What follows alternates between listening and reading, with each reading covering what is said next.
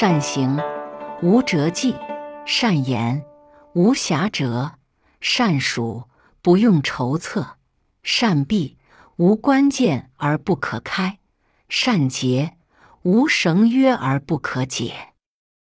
真正善于行军的，不会留下辙迹；真正善于游说狡辩的，不会留人语病；真正善于谋略的，无需要刻意筹策计划；善于做门锁的，也不用拴梢。让你想开都不知道怎么开，善于捆绳打结的，不会留下绳头而使人无法解开。是以圣人常善救人，故无弃人；常善救物，故无弃物。是谓习名。故善人者，不善人之师；不善人者，善人之资。不贵其师，不爱其资，虽智大迷，是谓要妙。圣人经常都是善于挽救、救赎他人，不会随便对人放弃，总是善于修理器物，物尽其用的，就一定也不会随便遗弃物品。他们之所以可以有这样的能力，是因为他们内藏特别的智慧，因为他们懂一个道理：善于为人处事的人，可以作为不善处事的人的老师；不善处事的，可以作为善于出世为人的借鉴。如果连从这些经验来学习都不珍惜，也不重视那些借鉴，这样的人即使再聪明，也是迷失糊涂的人。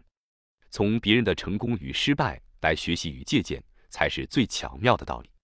本篇文章最重要的精神就是虚心以待，人不能自满骄傲，应该随时从身边的人身上学习各种经验。如果别人比我厉害，那我就把他当老师，把人家厉害的、人家成功的经验都学起来。相反的，如果别人比我们笨，那他犯过的错，我们也要把他学起来、记起来，也要知道从中去获取借鉴。不但不能犯同样的错误，最好还能够从中看到机会，这才是重点。所以老子解释了那些很厉害的人，他们都是怎么成功的。老子就举例那些很会行军的人，他们因为是从别人跟踪的各种方法，然后才知道怎么做可以破解不被发现的奥秘。那些很会游说辩论的。很会谋划的，很会制作枷锁。为什么他们都这么厉害？都不是因为他们天生而来，就是因为他们懂得从别人的成功与失败的经验当中总结出最好的方法而已。今天的社会其实已经与过去大大不同。从商业的角度来说，仿冒、复刻、模仿，在别人成功的基础上微创新，差不多可以说是大家最容易看到的成功模式了。因此，在这样激烈的竞争的社会上，要如何立于不败，脱颖而出，甚至还要逆转胜？那单单从别人的经验中来学习就能成功吗？很显然，如果比拼的是某一个单点的差异，我想那是没有机会的。因为今天的商业的竞争都是全面性的竞争，在这样内卷的时代，你的竞争对手太多了，以至于大家的能力都是综合的，他们可能比你努力，时间比你多，背景比你好，资金比你更充裕，甚至学历。团队都很有可能全面的碾压你，那这样到底该如何做呢？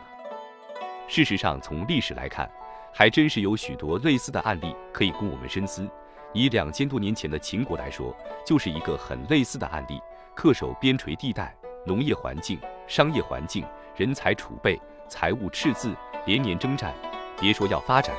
其实连活下去的基本条件，很有可能当时都已经毁坏殆尽。在那样的情况下，到底秦国能做到逆转胜的秘密到底是什么？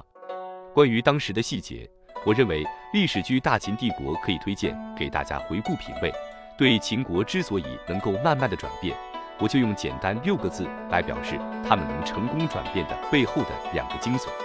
忍得住，学得精。从秦孝公的商鞅变法就持续将近二十年，这二十年就是不断的忍住。除了从律法上改变国家的体制，事实上就是让全国从上到下都能彻底的学习各种新的经验，并且努力发展商业，壮大生产力，然后才能强大国力。从秦孝公到秦王政，这期间就经历将近百年的积累，才积累了后面可以实现完胜六国的条件。这种全面的学习，就是在创造一种背景认知的条件，也就是当大家都在学习、都在模仿的时候。那比的就是一种认知的能力，因为不同的认知，所以一样的知识就决定性的创造了不同的综合表现标准与高度。有个说法是这样：你以为你在学习，或者你以为你在模仿或推理，其实背景知识与背景认知才是这些思维的源头。既然善人者善人之师，不善人者善人之资，在慢慢积累学习的过程，最不能疏忽的就是多多与善人为伍。如果你身边都是很厉害的人，如果你可以跟这些很厉害的人融洽的相处在一块儿，那你还会忧愁没有好的机会，还要担心没有容易赚到的钱吗？感谢您的收听，本节目是易读《道德经》第三部“不败自胜”系列。本系列主要为您解读《道德经》的无中生有的智慧，让您在人生中开挂超跑。关注主播，您还将听到易读《道德经》其他系列专辑。例如，运用《道德经》逆袭人生、自然致富的智慧等等，期待您与我共同深入挖掘《道德经》的智慧与奥秘。